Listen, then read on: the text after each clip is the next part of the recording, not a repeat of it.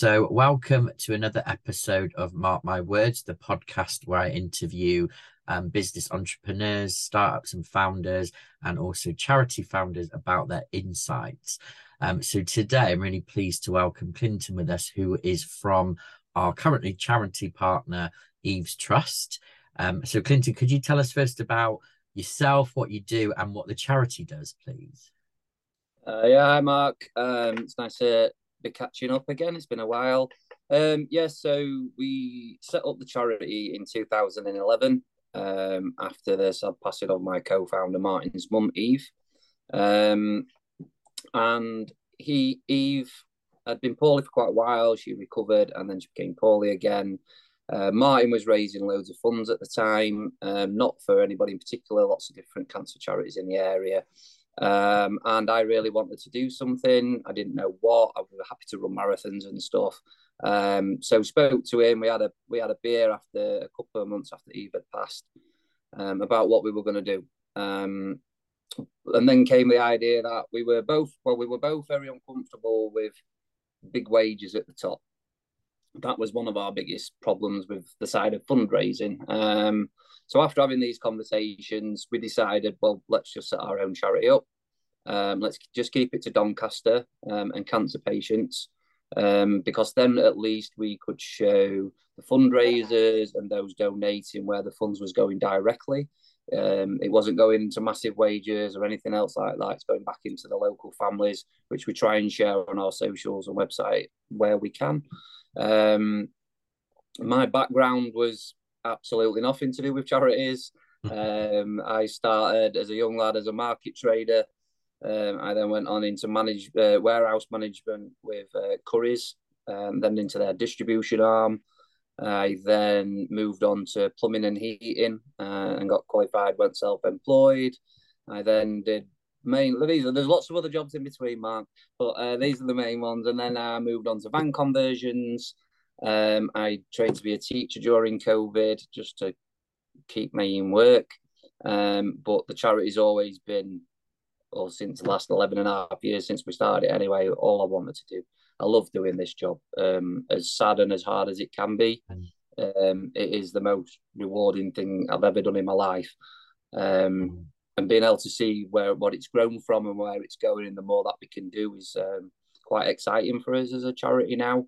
Um, we've learned a lot over the last few years, um, and it's uh, it's time to move on and, and step up and provide more services in our area for cancer patients. Great, thank you. So varied background, and I'm sure you're using those a lot of those transferable skills, and and I guess it must be challenging as a co-founder to kind of um, bring all that sort of knowledge, but also work so hard day to day with all the varied jobs and tasks that you've got to be doing. So what what is a typical day or typical week like for you, if, if there is such a thing? Uh, I don't think there is a typical week. Um, the only typical thing probably around it is that it's busy. Um, more so uh, off the back of COVID, um, things have changed very drastically um, on our part of that. Um, to school with this lady, and he's been visiting since he found out. He's been visiting her every day, and obviously mentioned the charity to um, to the lady's daughter, who contacted us, and they simply just want um, a cinema night, uh, a cinema afternoon at um, the hospice. So that's where I've been this morning, running around, come to the office, pick the projector up, pick the screen up, download the movie, go to the shops, get the popcorn, get the treats. Um, we've provided packed lunches for the family and uh, all the staff in the hospice as well, um, because I think those people are just unbelievable. The job they have to do uh, constantly and the care they give.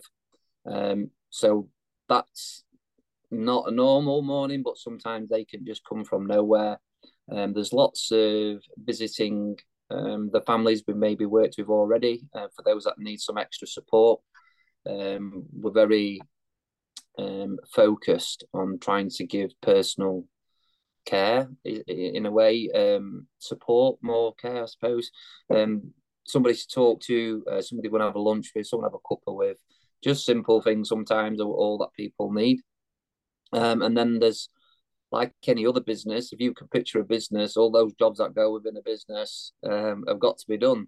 Um, so you know, liaising with volunteers, trying to create new collaborations, going to networking events, doing all the other stuff we've got going on with events of our own, our memorial garden, our legends event. Um, we've already had 17 um, dream applications in seven weeks this year, which is unheard of. So as you can imagine, that's going to create a lot of work, just paperwork alone, uh, and work from our volunteers.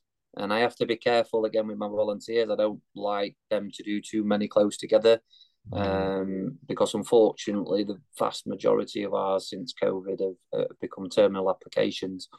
Um, we mm. moved from a 20 25% of terminal applications uh, pre COVID um, Post COVID, we're looking at an 80 85% um, application rate for terminal diagnosis. So, as you can imagine, that shortens our time period as well to what we can get stuff done for people and also limits what they're capable of doing. Um, so, that puts quite a lot of pressure on us um, to get it done. Obviously, that's what we're here for. Um, mm-hmm. But again, I have I just try and protect the volunteers as best I can on that because it's they're not easy. Some of them, uh, especially when you create um, a relationship with the family you're working with. Um, so I think it's always good through personal experience to give a break um, between yeah. the rooms, or especially if the terminal um, to have a break, because like I say, it does affect the volunteers. Um, some volunteers start out and do the dreams, that maybe even come from doing a dream, um, but once they've done one and uh, maybe lost somebody, um, they there's quite a few step back at that point because they realise it brings up quite a lot of traumas. Yeah, um, it's not for everybody. Uh, has to be managed very carefully. Um, you know, making sure I'm talking to my volunteers all the time, and also making sure that you know the families are still comfortable mm-hmm. talking to somebody else because initial contact will always be me at the moment until we can yeah. uh, get some more staff in, um, which is probably our biggest issue right now. Okay, and we'll we'll come on to those. Thank you. Yeah, I, I, can imagine that the emotional sort of impact and dealing with that emotional trauma must be really hard, both for the families, individuals, and and those that are helping. Yeah. Okay.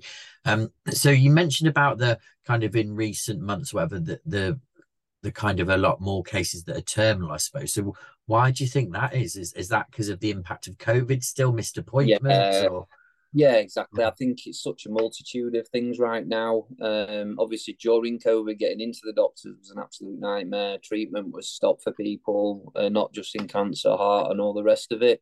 Um, and then even now, I'm sure 99% of people who watch this will agree you can't get into your doctors. You just can't. You can't get in to see somebody. And the story. These are the stories that we're hearing over and over mm. and over. People are at home. Uh, they're in pain. They'll manage the pain best they can while they can then it'll get worse. Then they'll try and get into the doctors. They can't either get into the doctors or it's tried to be done over the phone. Um, so we're getting a little, quite a few misdiagnoses. So it's getting missed earlier. Um, so by the time maybe the pain's just gone through the roof and they can't deal with it anymore, they usually then end up take, being taken to A and E or something like that, or straight down to mm-hmm. the doctors. Um, to which point then you know we're finding out we're on stage three and stage four of cancer. Um, you know, like say the lady who have just helped uh, this morning, she only found out just over a week ago. Um, and there's also the, the probably the fear of it still. Mm. I think the mm. fact that people haven't been able to get in and they've seen the rates of cancer go up and they've seen people around them getting it more. I think people are probably more scared to go and get that um, diagnosis as well. Um, it's always scary going for something like that. Um, mm. But the only thing is, is you any signs of this, you, you've just got to bang your drum as loud as you can yeah. and get into those places and get checked up because we know the, the early diagnosis is the only way we can mm-hmm. try and fight cancer. Mm-hmm. Um, and that's the, the really, really important part. If you don't think you're right, please, please, you know, just push as hard as you can to be seen, the yeah. actual scene, because that's the important part. They're not visually inspecting people sometimes, and that's mm-hmm. really really what needs to happen. Um, mm-hmm. So yeah, that they, COVID has just flipped it on its head. Yeah, uh, it was very st- steady, a bit more streamed before. Um, like I say, we didn't really have that many terminal diagnoses. That could also come with the fact that you know maybe more people are aware of who we are and that we're here.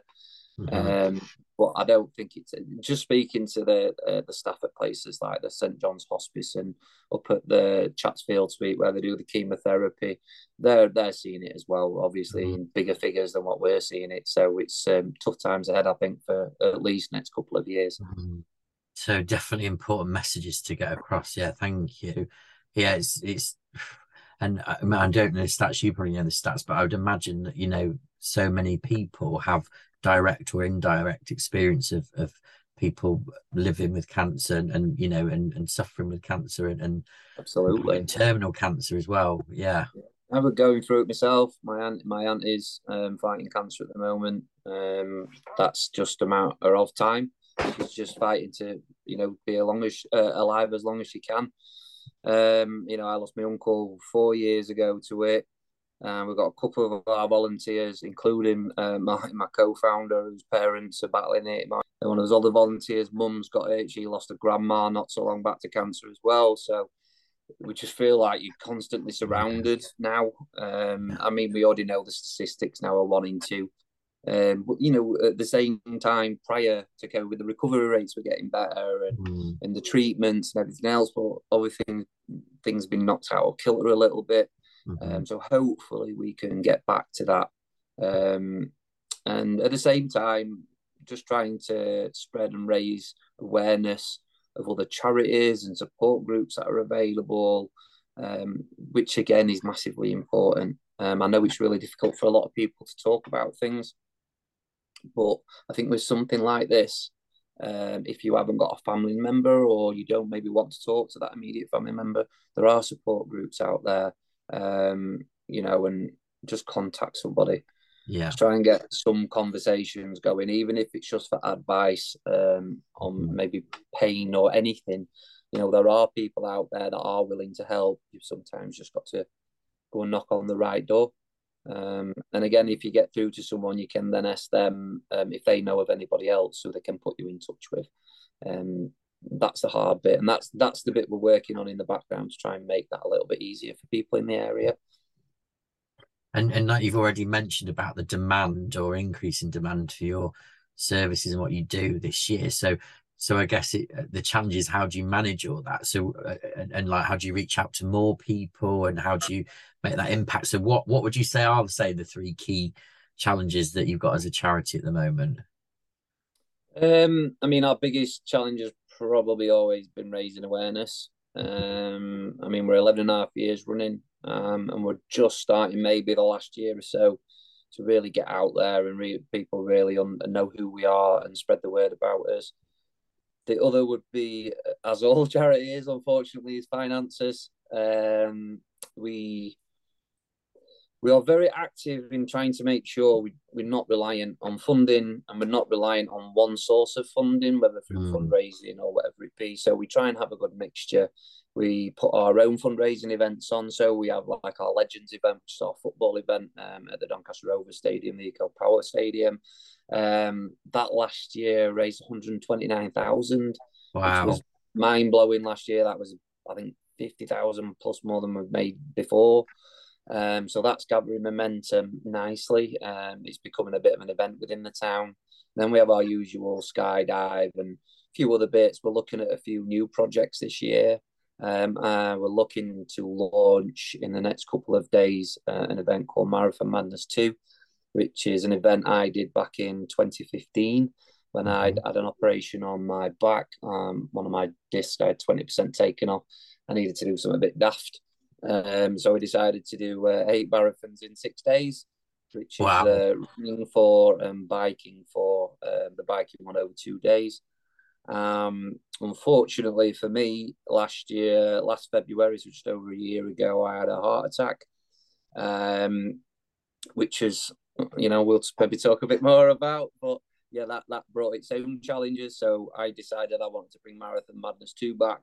I needed to find a way to challenge myself mentally um, mm. as well mm. as physically. Um, so that, and then it's it, the next one that would always be volunteers.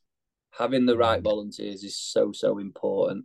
Um, we're really lucky. Um, we've created a, a family atmosphere. Um, I, I'm not I'm not very good at the corporate stuff, shall we say? Um, I am when it comes to understanding it, but I don't think things need to be run like that all the time, and especially within the third sector. Um, you know, a lot of my volunteers come from families we've helped, um, either directly or indirectly. Um, so I think that in its own way does us a, a bit of a favour because they know who we are, they know what we're about, um, they can they're already engaged with us, um, and we don't we try not to put too much pressure on our volunteers at the beginning because they want to come and do as much as they can, and sometimes they'll they all mean well, um, but again, you're holding them back from burning themselves out. Yeah, um, and taking something on maybe they haven't done before because they won't have any um, anticipation of what comes along with that afterwards. Um, I found that quite difficult at the beginning. Um, I'm quite good at processing my emotions and things like that, but it definitely creeps up on you when you've maybe mm. done a mm. couple too many or you've been a bit too busy, which unfortunately has to happen. And mm. you know, mm. we've never we've been fortunate never to turn anybody down for a dream from the area. Um, it's difficult when someone applies from outside of the area we want to help everybody. Um, but I would say they're they're probably our top three at the moment, um, which is always the same. And again, because with the wages side of things and funding the staff to keep it going and grow it, we don't take a, a wage from the donations. Um, so we only take wages via gift aid, fundraising, core funding, and other ways that are directly out that. All the other money goes into the dreams and, and the basic running of the charity. Um, that was how we set up from the beginning, um, and we've we've managed to stick to that. Um, it's been a difficult decision. It's again not knowing charity work from the beginning. I didn't realise that would be such a problem, um, but you just have to find a way around your problems like any other business.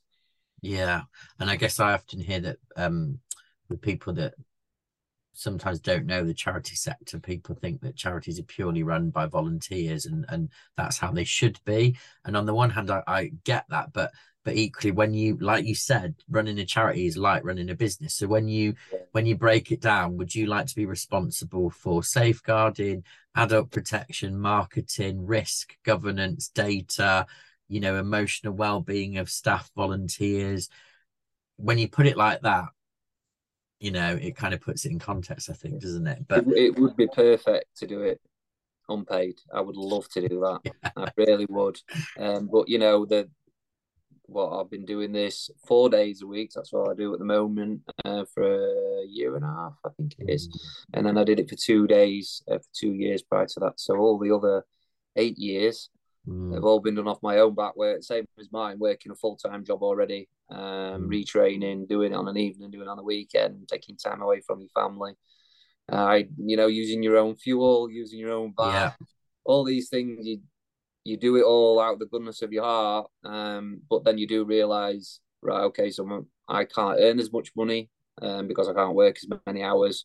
Um, I don't see my kids as much or my wife as much um, because a lot of my free time now is taken up running the charity. Um, so yeah, it's it's a it's a nice thought, and, and it's lovely. I think if people are maybe in a financial position, they can do that. Mm. And by all means, if I come into some money and I, I, don't need to take a wage, I never would take a wage because mm. You know the job itself is fulfilling enough, but unfortunately, bills need paying. And I have two teenage daughters, so um, you know another couple of years, and I might have a bit more money, but not just yet. that might be a whole different podcast episode working with teenagers. Yeah. yeah. So um so you kind of touched on this. So let's go with this now. So, so how how do you um look after yourself, take care of yourself, managing all those demands? And you know, I guess you've alluded to the stress a little bit. So is there anything you want to say about that? Yeah, um I think like most people, I have good times, bad times. Um I'm very switched on when it comes to learning about mental health. I've done um, I've done my supervisors uh, first aid mental health courses and stuff like that. I've suffered from depression and stuff myself. Um, I suffer from undiagnosed ADHD, um, which my major problem is anxiety. Um, as you'll probably know when we've had conversations um, at networking events, I it's sometimes a bit overwhelming.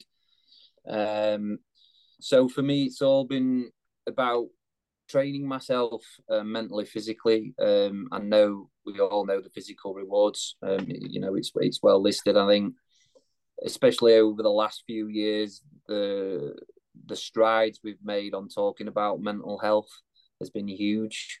Um, and we need to keep doing that. Um, that's all I do. Um, I've always been quite good at talking about my emotions, um, more so as I've got older in life, I think, and especially doing this with the charity, um, but not always.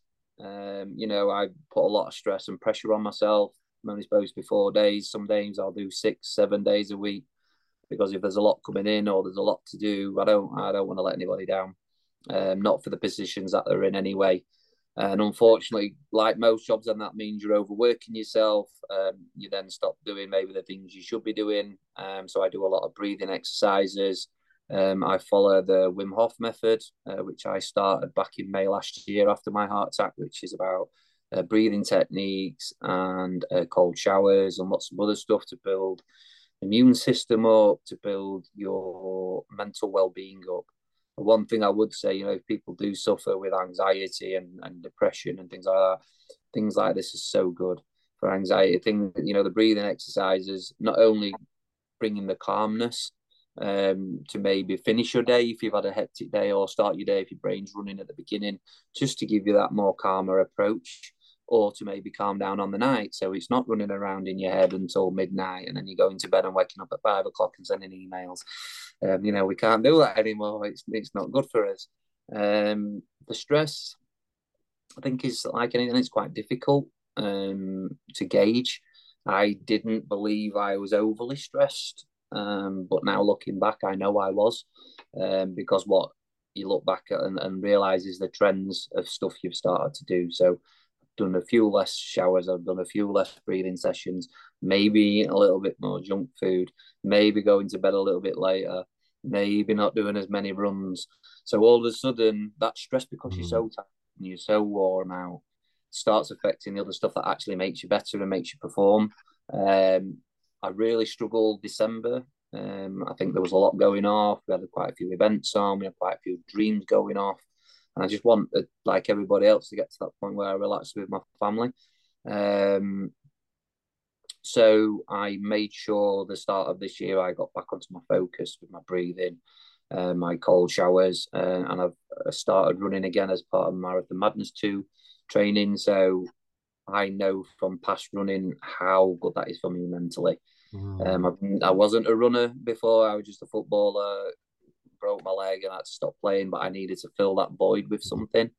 And I find running the best for me because it allows me to process my thoughts and everything that's going off rather than maybe trying to fit that in your half an hour commute to work. Mm. That's healthy. Um, you know, trying to go process your day ahead or you process your day after in a rushed um, setting where you're not de-stressed and you're not relaxed is not really um, going to get you very far in front. It's very important to take that time out um, mm. and find a way mentally more than I know physical is extremely important, but without the mental strength, you're probably going to struggle to do the physical. Um, I have regular counselling. I have counselling once a month now. Um, I probably feel like I've discussed a lot of the problems and issues I have as a person. I now use that as a proactive thing. So I'd rather keep in touch talking to my counsellor about something that might pop up, or she might notice a little trait in something I'm doing and can pull me up on it rather than being reactive and getting to the point mm-hmm. where I'm really stressed again and I'm really doing it and then going back to her and then starting all over again. Um, and that came from a tip um, from one of the staff at um, St John's Hospice just down the road who supported me a couple of years ago when I was struggling. And she said that's what they do there. They're encouraged to all go, even if they don't feel like they're struggling, because it's good to talk about stuff and it's good to get ahead of it uh, rather than waiting until it's uh, too late and you're feeling at the bottom of the barrel again. Thank you. Yeah, I mean, I know just hearing that, and I know when we've had chats offline before, definitely gives me food for thought. Some of the stuff you've said. So, so would you? Thank you. and Also, thank you for sharing about the heart attacks. That must have been really scary. So, would you say that's changed you, changed your outlook? Yeah, absolutely, absolutely. Um, maybe not. Other people might not see that, um, but yeah, it, it definitely changed me mentally. Mm. Um, I think this is well, this is definitely one of the reasons why I'm I'm doing Marathon Madness too. Nobody wants me to do it. Um, my family, my trustees, nobody, because obviously they're worried about me and they care about me, which is lovely.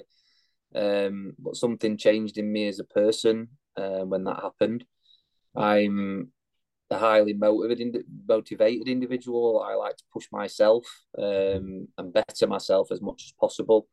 Um, and I wasn't quite sure if I was going to be able to do that um, after the heart attack. Um, but listen to people, took my time, talked about things, slowly started getting fitter and fitter, more walking, more distances, little runs, um, and to the point I ran yesterday. Um, managed 8.4 mile yesterday. I it was about my seventh run back after 18 months. So something I'm doing is right. Um, but again, I I love the feeling once I've got into a routine of running because you process like you process your day mm-hmm. in the first 20 minutes and you spend the rest of it just enjoying the trees and the birds and the mm-hmm. sunshine and everything else that you know starts your day on a positive note um, and again gets all the endorphins and everything else running so you can challenge your day um, motivated shall we mm-hmm. say like most people most days look ahead and you're like oh am i going to fit all that in today uh, how and then you're like right okay all we need to do is focus structure and, and, and you know and go about your day in that way and what what you can get done gets done and what you can't unfortunately just has to wait for the next day you know we mm-hmm. can't extend our hours every day. Oh well, yeah. if I just do another hour and another hour and another hour, you know, yeah. I know people like you and other people I work with are up till midnight emailing people because you feel you've got to get that job done for them. And um, that's one thing I would definitely say to people. Yes, it is important we get jobs done and we support. We can also just be honest with people and mm. just say, look, I'm absolutely snowed under, or I'm just struggling at the moment. Are we all right if we can just delay this by a, a week or two or a couple of days? Just be honest. That's that's all I try to do. If I can't be somewhere because something's come up or I may be struggling, I'll just see if I can rearrange it. Um, because what I did notice after the heart attack, excuse me, uh, after being I think I was off for seven eight weeks, it carried on running. I did mm. very very very very minimal emails, mm. and because obviously I I look after the vast majority of things. Um, but yeah, the charity continued. The charity was still here after I came back.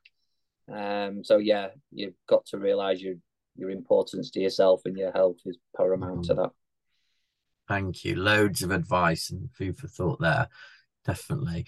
Um, so I guess the other thing I wanted to ask you is I know that you're a firm believer in and an advocate for partnership working. So can you tell us why you think that's so important and, and what that's about for you really?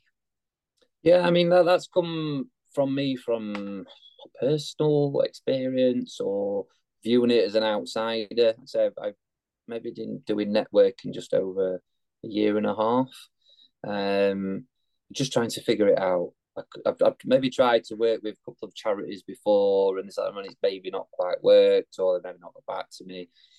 And it always led me to wonder why other charities don't want to work together or are reluctant to work together um, because I don't, I did, I couldn't in my own little head, I couldn't see why, um, because I just saw it as everybody looking at it like a business. I know we have to do that to an extent, but at the same time, we're all in that sector, hopefully, to help people. Um, so why why we can't team together to help people was beyond me. Um, so yeah, I just looked at uh, starting up a networking event um, with our marketing team and a couple of other people um, to get people talking again. Uh, just within the third sector and suppliers of the third sector. Um, and all of a sudden, when you start talking to people about collaboration, like, oh, well, yeah, that could work. Just because you're in within the same sector or the same area, whether it be SEND or whatever, generally most charities are doing something a little bit different to the other one. They're not generally the same. So one might have a, a, a fantastic workspace you know, one might have a, a great field or a great connection with something, other, other stuff going off with animals, I don't know. But unless we're talking with each other and asking the questions, oh, you know, what, where do you need support or what do you need? Oh, right, well, weirdly, we can help with that because we do this, this, this, and this. Um, so all of a sudden, you got, right, okay. And literally since the networking, I think I've done more, more collaborations of uh, 12 to 18 months and all the other years um, because it's again it was getting that messages I think across to the charities and the CICs and everybody else that I'm not out there to pinch your fundraisers and I very much doubt anybody else's. Um, all we ask is pe- people have good morals, um, which again I generally don't find many people in that sector that haven't because we're there to help people. Um, but yeah, you know, don't go pinching somebody's fantastic idea for an event, have your own, but there's no reason we can't support you doing that. We might have, you know, marquees or we might have some bits you can use at your event that may save you having to go out and hire them or buy them if you're not big enough, if you don't have the funds. So again, that would be all about supporting the smaller charities and CICs coming through. I know what that fight's like. I know having some support is wonderful. Um, even if it's just small, I don't think a lot of people realise that. Um, and then the other thing is changing um, businesses' perspective and view of charities. Because I still think when people think of charities, they're thinking someone stood in front of a shop. Oh, look, in fact, I've got one here. You know, that's not how charities really run anymore. Don't get me wrong, there, there's still stores in shops and stuff, uh, but that's generally, I would say, for raising awareness. Mm. Um, a lot of CICs and charities are, uh, are well established and funded. Um, so if it's anything like me, uh, as a charity, we've always tried to keep local. We've always tried to order local where we can and use local businesses.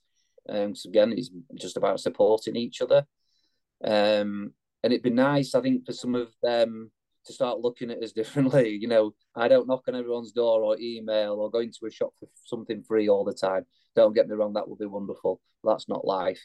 Um, mm. Businesses need to survive, and businesses are going through tough times as well all we ask is you work with us, give us a little bit of discount. You know, we've done our, we might have done our fundraising, we might have secured a grant um, for the items that we're going to buy. We just after a little bit of discount to help us out. And it's surprising all of a sudden when they realise that's all you want, how much how much more willing they are to help. I've literally mm. had people on the phone telling me they can't help me because you know, um, you know, when do we stop helping people? Well, you know, choosing a moment when I'm asking for help with someone with cancer is probably not it, but um, you know, then I just said, look, I weren't after anything for free, mate. I just wanted some discount. Oh, right, right, right. Well then, well then. I'll take 50%. I'm like, if I'd got 25%, I'd have been chuffed. And now you're giving them a 50%. But again, it was that mindset of his that I wanted something for free all the time. There's not, there's not really not the case. You know, we had some funding at the, at the back end of last year. I couldn't spend it. I had a limited time to spend it, and I could not spend it local because they just again I think as soon as they see da da da from you know so so charity da da da I think they just maybe switch off on that first front line. So maybe I need to speak to you. and We need to change our email approach a little bit differently as charities. Um, but yeah, and again, I'm hoping now as we go forward um, and we build these charity networking events as well that the companies will see that as well. Mm-hmm. You know, we want to work. We we we are potential customers as well. We don't want everything for free, so come and work with us because um, you might find that a little bit more rewarding as well. Mm.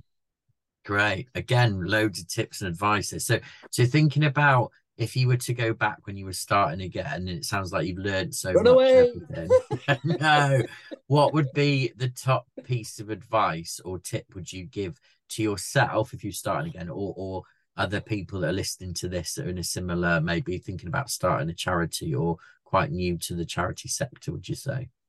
Yeah. Um, take your time, sit, talk to those around you who love and care about you.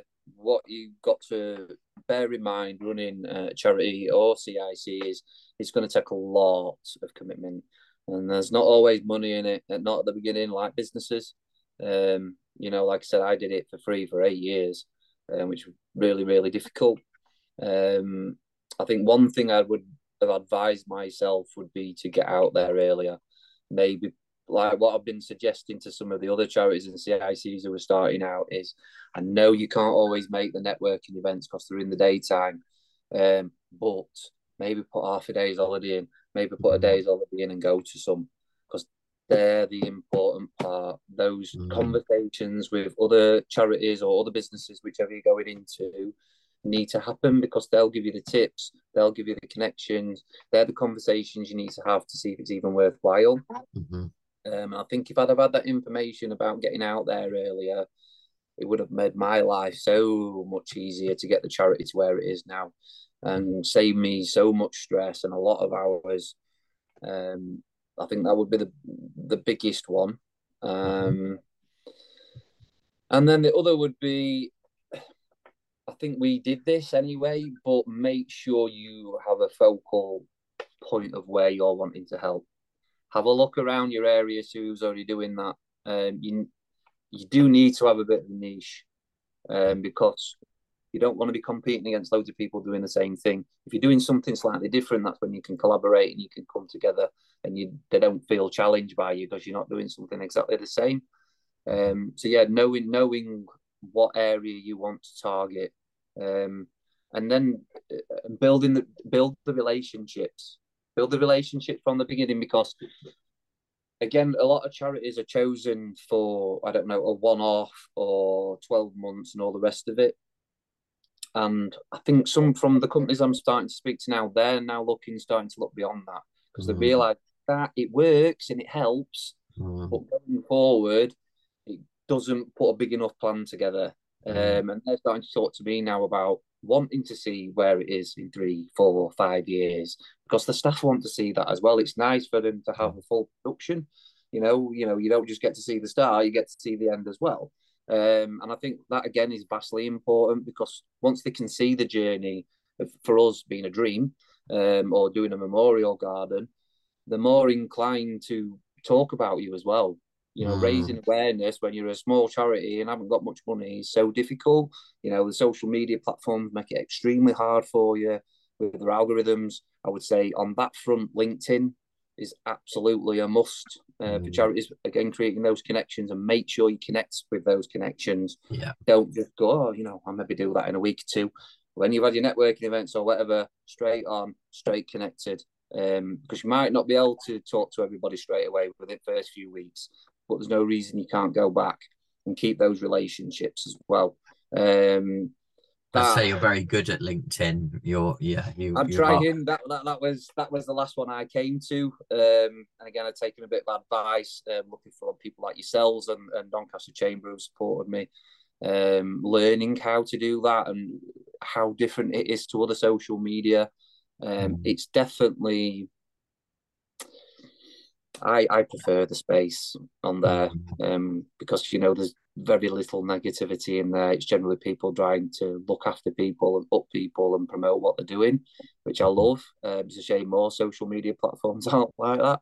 Um, and I, I, I love that. And I found that weird when I first came on. I was like, oh, this is just like every other social media platform. Um, but then you start connecting with more people, and like, I it's absolutely not. It's mm-hmm. so it's so much better than that for things like running your charity or your business. Um, but then that all comes down to the work you're going to put in yourself to make the connections. Um, it's, it's not going to come and find you. I can guarantee, uh, unless you're extremely lucky, uh, it, it, it's not going to come and find you until you're putting yourself out there. Cool, thank you. So, so if anyone's watching this, the video or listening to it on the podcast, um, and think actually, yeah, I want to help whether they're in Doncaster and South Yorkshire, whether they're further afield, what would you say to them and how can they get involved? Um, you know, by all means, come and get involved. Um, what we do is when everybody wants to get involved or we have new volunteers coming forward, is we have a conversation with them.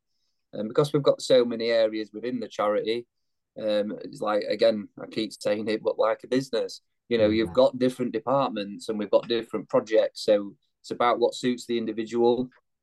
So we're on um, we're under Eves Trust on Facebook, Instagram, Twitter.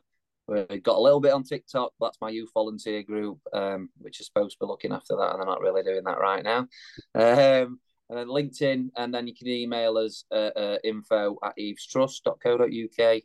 Um, you can contact us by phone, anywhere you want, anywhere you want. It'll 99% of the time it's me that'll pick it up anyway. Um, the convers the, the phone call or the email or the socials. Um, but yeah, even if it's not us, and you feel like you want to do something positive, maybe just sometimes even just for yourself. People mm-hmm. are very wary of helping charities because they think it's selfish. So what? So what if it's selfish to be nice and feel good about yourself? Don't mm-hmm. worry about them other people. Tell them to go take a running jump um, because that winds me up. Uh, you know, oh, they're only doing it because they want to make them feel better. Well, when you help people, that's generally what happens anyway. You know, why not feel better about yourself? What's wrong with that? Like, so um, yeah, I mean, if you want to get in touch and help us or other charities, most of them are on socials. Go reach out to them, have a conversation with them, um, uh, because the demand in society as a whole is, is growing. Um, you know, we know what times we're living in right now, uh, with a very difficult for a lot of people. Um, so I think many hands make light work, as they say. It's a good quote. yeah. Is there anything else you want to say or share at all? Um, just just if you can follow us, you know, follow our journey, you know, drop us a message uh, and support. You know, we've got a, a memorial garden that we're currently building um, in Doncaster since the back end of COVID, and we've lost like over 39 people, I think, now in the last two and a half years. Um, you know, we've got a youth volunteer group, we've got a craft department, we've got so much going. The charities aren't just what people think anymore. We've had to mm. evolve and we've had to change. Um, so please reach out to charities. Um, people like yourself as well, Mark. I know this top podcast isn't about you particularly, um, but the support people like yourselves give to us um, via your own things like a chosen charity or the, the work you do with local chambers and everything else we need to keep that going and we need to strengthen it as much as possible. Um, because I know without the likes of yourself, um, Brett and Wendy, I, I I don't know where I'd be. I'd probably still be running around in my little circle with a million ideas um, after our first conversation. Thank you, brilliant. And then um, finally, I was asked my guests if there's a question that they want to ask me. So this is don't know what's coming, so be kind, be nice. But is there anything that you want to ask me at all? Yeah, uh, all right then. Um, what what would be your um, biggest point to a charity or CIC just starting out onto where to focus initially? Because I think with the knowledge and history you've got of helping that would probably be more relevant. That's a very good question. Yeah, that's like feels like an essay question, but yeah, I would say again similar to what you've said. I suppose just take a bit of time to take a step back and also think about what's motivated you because often people come to it from a particular experience, story, yeah. journey, either directly or indirectly, particularly when it's charity CIC. So kind of take a bit of time to think about what's that about and and how's that guiding you and what will you take from that so sometimes it's like actually there wasn't any any help for somebody like me in that situation so i don't want to people i don't want people to go through it alone or um, there wasn't enough of that support or you know there's that gap um, so yeah i would say take some time and and then just like you said build those connections take some time build those relationships and really sort of break it down simply because it, it's so easy to think to get overwhelmed with charity sort of structures or yeah. you've got to have marketing plans or this that and the other but just break it down like what is it you're trying to achieve what impact do you want start small and work from there if that's not too woolly um no but yeah no I, I think that's what i would say um but listen thank you so much for your time and I think you've Thank given you. us loads of insights there. Really appreciate it. I'm sure and I know the charity will keep doing great things and continue to grow. And uh, if you're listening or watching this, do check out the website, the social medias. I'm sure Clinton and Co will be pleased to hear from you soon. So thank no, you very much. No, thank, thank you for your time, Mark. Much appreciated as always. You're welcome.